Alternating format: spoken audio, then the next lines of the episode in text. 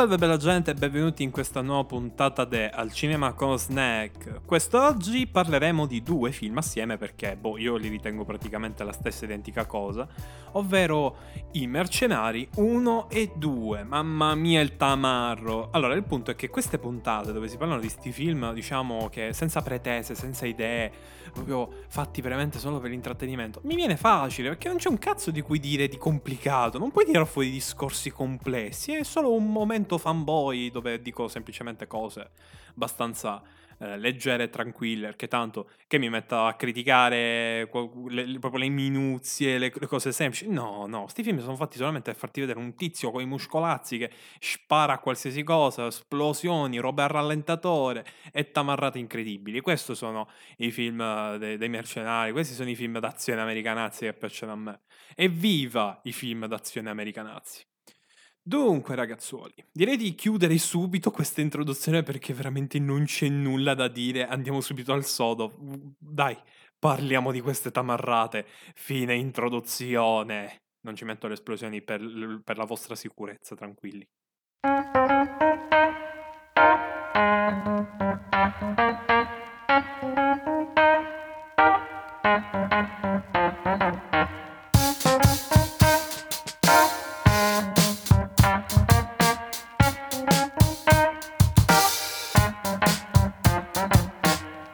Allora, il punto dei film dei mercenari è che sono stati creati solamente per fare il crossoverone coglionazzo con tutti i migliori attori dei film d'azione. Nessuno ha un nome che si ricolleghi a qualche film precedente che hanno fatto, sono tutti personaggi nuovi. Che in realtà non è neanche vero, perché questi personaggi sono palesemente rip-off di personaggi che hanno già fatto in passato e che molto spesso sono la stessa identica persona che poi viene copiata e incollata in qualsiasi altro film successivo. Statham, per esempio, fa il suo personaggio da transporter, eh, anche in Fast and Furious, stessa cosa per eh, Silvestre Stallone, fa sempre Rambo, oppure se un altro personaggio non ci appizza niente, eh, oppure mh, mm, Schwarzenegger, stessa cosa nel 2, Chuck Norris pure pure, addirittura fa anche le parti memose, cioè proprio eh, ognuno se ne sbatte il cazzo di fare una recitazione apposita per questi film. Ognuno è se stesso, o meglio, è il se stesso dell'alter ego Ehm, cioè no, oddio, è un casino. E, e, semplicemente è se stesso per quanto riguarda appunto l'essere tamarro. Cioè, eh, dico, Stallone è tamarro in che modo? Con gli sguardi persi, ma con le armi in mano e le pose statuarie? Benissimo, sto film ti fa vedere esattamente questo. Eh, Statham eh, c'ha sta cosa dei combattimenti di arti marziali super ravvicinati eh, e dove lui può fare dei trick con armi da fuoco ad una sola mano. Lo fa, è quello che fa per mezzo film. Fa combattimenti con armi non convenzionali, certo. Chuck Norris arriva, fa le scene iconiche con la regia eh, ben pensata e tutto. Fa esattamente quello. Schwarzenegger fa il tamarrone col fucile a canne mozze in mano. Fa quello. Bruce Willis fa delle cose veramente stupide con oggetti com- non com- cioè, convenzionali. Cioè, che ne so, eh, non convenzionale, convenzionale, mi sto confondendo, sono talmente citato da tutto questo che mh, mm, sto perdendo il filo. Eh, diciamo, Bruce Willis, che ne so, fa delle cose tipo usare veicoli e armi contemporaneamente mentre salta, eh, eh, lo, lo fa, fallo, lo fa, tutti fanno ciò che è giusto che debbano fare, tutto, tutto. Chuck Norris fa anche le entrate a sorpresa. Ehm, tutti gli altri, che, di cui purtroppo non ricordo mai i nomi, mannaggia la vita, fanno sempre parti macchietta, ma che funzionano perché sto film non ci prova neanche a prendersi sul serio perché le trame di entrambi i film sono tra l'altro di una stronzata incredibile, ovvero c'è una zona di guerra, loro vengono chiamati, hanno i loro cazzi personali, se ne sbattono dei cazzi personali, vanno lì, fanno la guerra, muoiono tutti, muore tutto, eh, salvano il mondo, salvano l'America, fanno fuori il cattivo finale, tanti saluti e buonanotte.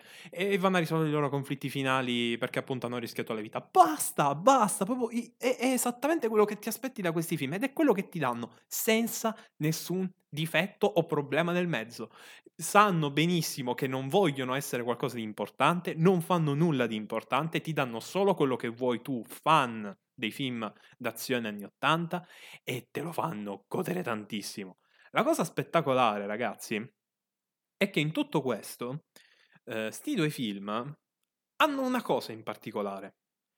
Il fatto di essere lunghi, fo- cioè proprio veramente infiniti come film, mi pare che il secondo sfondi le due ore, ma comunque la cosa non vi peserà perché se ne inventano una dietro l'altra per tenerti incollato allo schermo, nonostante sia una continua esplosione sparatoria e battutaccia da film anni 80.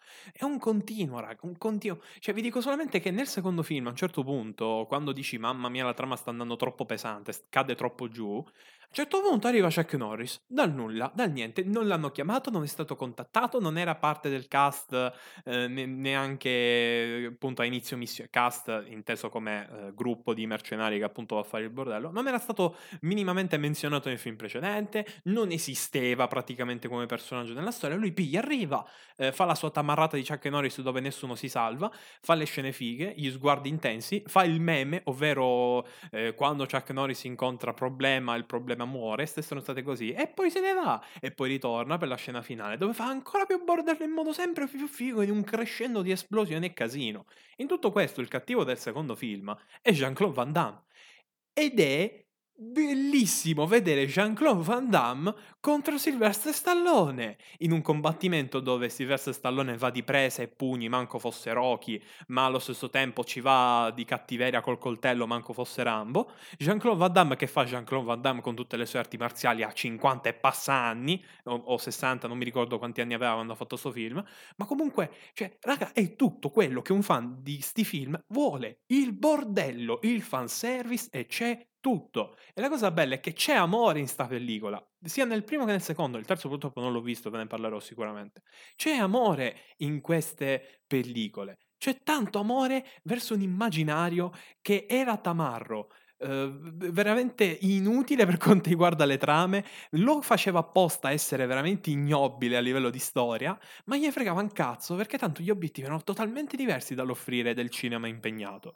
Sto film è bello, è bello, ha pure una regia interessante, una fotografia figa, gli effetti speciali, mannaia, sono, sono belli, cioè credo che invecchieranno veramente bene nel corso degli anni perché, cioè io non ho visto momenti in cui mi sono detto mazza che brutto effetto speciale, niente, zero. Ehm, recitazioni, ok, non hanno modo di essere da Oscar perché non lo vogliono essere, ma è fatto apposta, è parte del fascino il fatto che ognuno faccia personaggi stereotipati che sai esattamente cosa andranno a fare in ogni momento. La tensione c'è e soprattutto le scene, le location ispirate ci sono anche. È tutto un mix di ingredienti perfetti per quello che devono essere. È tutto mirato affinché questi film siano apprezzabili solo dal suo pubblico, il pubblico che è cresciuto con questa gente qua. E c'è di tutto, raga arti marziali, sparatorie, esplosioni, momenti iconici, momenti tamarri, slow motion, tutto di più. C'è pure, ripeto, una battaglia finale a mani nude tra Stallone e Jean-Claude Van Damme. Jean-Claude fottuto Van Damme che fa il cattivo, il cattivo di una storia piena di gente e volete mettere, vedere Schwarzenegger, Bruce Willis Chuck Norris e eh, tutti gli altri che si mettono assieme e fanno il suo bordello atomico? La scena nell'aeroporto vi dice qualcosa. Pura esaltazione, ragazzi. Pura esaltazione. Io, io non potevo credere ai miei occhi di che figata stessi guardando in quel momento. Sono quei film che ti fanno venire voglia di mettere il volume a 2000 e dire fanculo, datemi pure l'ordine restrittivo, quello che volete, denunciatemi per, um, per, per qualsiasi cosa vi, vi, vi capiti a tiro. Voi voglio godermi questa minchiata. Così proprio. Lattina di Coca-Cola o 7-Up, quello che cazzo volete, vi dovete sfondare di sto film proprio.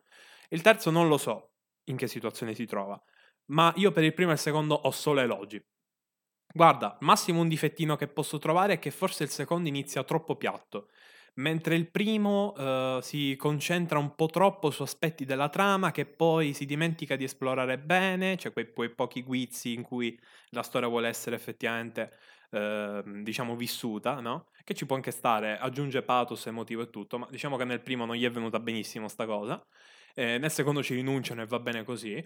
E altra cosa, forse qualche inquadratura è un po' troppo incasinata, ma ci può stare perché ehm, diciamo che la, lo stile del regista è tipo scena pulita, scena incasinata per fare trans- la transizione alla scena pulita e così via. Poi scena pulita, scena pulita, scena pulita, scena incasinata per dare eh, movimento, eh, scena ispirata, inquadratura particolare, eh, zona dove il colore è interessante, queste cose così, insomma. È un continuo switchare telecamera in modo efficace in modo tale da eh, metterti ansia, manco fosse una roba di Michael Bay, oppure eh, incasinarti un po' il cervello come appunto fa Michael Bay, insomma un po' come Michael Bay. Quindi proprio anche per chi ama quella regia che è un macello, siete, siete felici qua, tranquilli. Eh, il, vos- il, vostro disturbo dell'attenzione sarà soddisfatto da queste inquadrature che cambiano in 5 secondi, nei momenti giusti però, attenzione. Eh, l'azione tra l'altro è sempre seguibile, nonostante questo che vi ho appena descritto. Insomma, ragazzi, guardatevi questi due film. Sono veramente stupidi, ma sono veramente fantastici e non ho altro da aggiungere. Spero che il 3 sia un attimino decente, perché io ci, ci rimango male se scopro che poi non è tutto granché. Eh? L'altro aspetto che facciamo proprio una saga millenaria di sta roba perché non è, non è, ma, non è mai abbastanza non è mai abbastanza. Io voglio, tu, io voglio Batista e John Cena, Vindi, tu, voglio tutti lì, voglio tutti lì. Ma porca puttana, me ne frega niente che c'è Fast and Furious per loro. Me ne frega niente, devono essere tutti assieme. Io voglio, voglio i crossover, sti cazzi di Avengers. Ora, mi do un attimo una calmata perché sono andato in modalità fan sfegatato, sono, sono un idiota, scusate. Però sì, sì, alla fine è tutto quello che ho da dire per quanto riguarda questi due film è che... Non... Ma, ma, veramente vi aspettavate che facessi una recensione dove vado a trovare il pelo nell'uovo? In realtà qualche cosa di negativo ve l'ho pure detto, cioè, ma poi recensione. È stato più un mio fanboyare come un bastardo. Ma va bene così, va bene così, va bene così, è bellissimo proprio.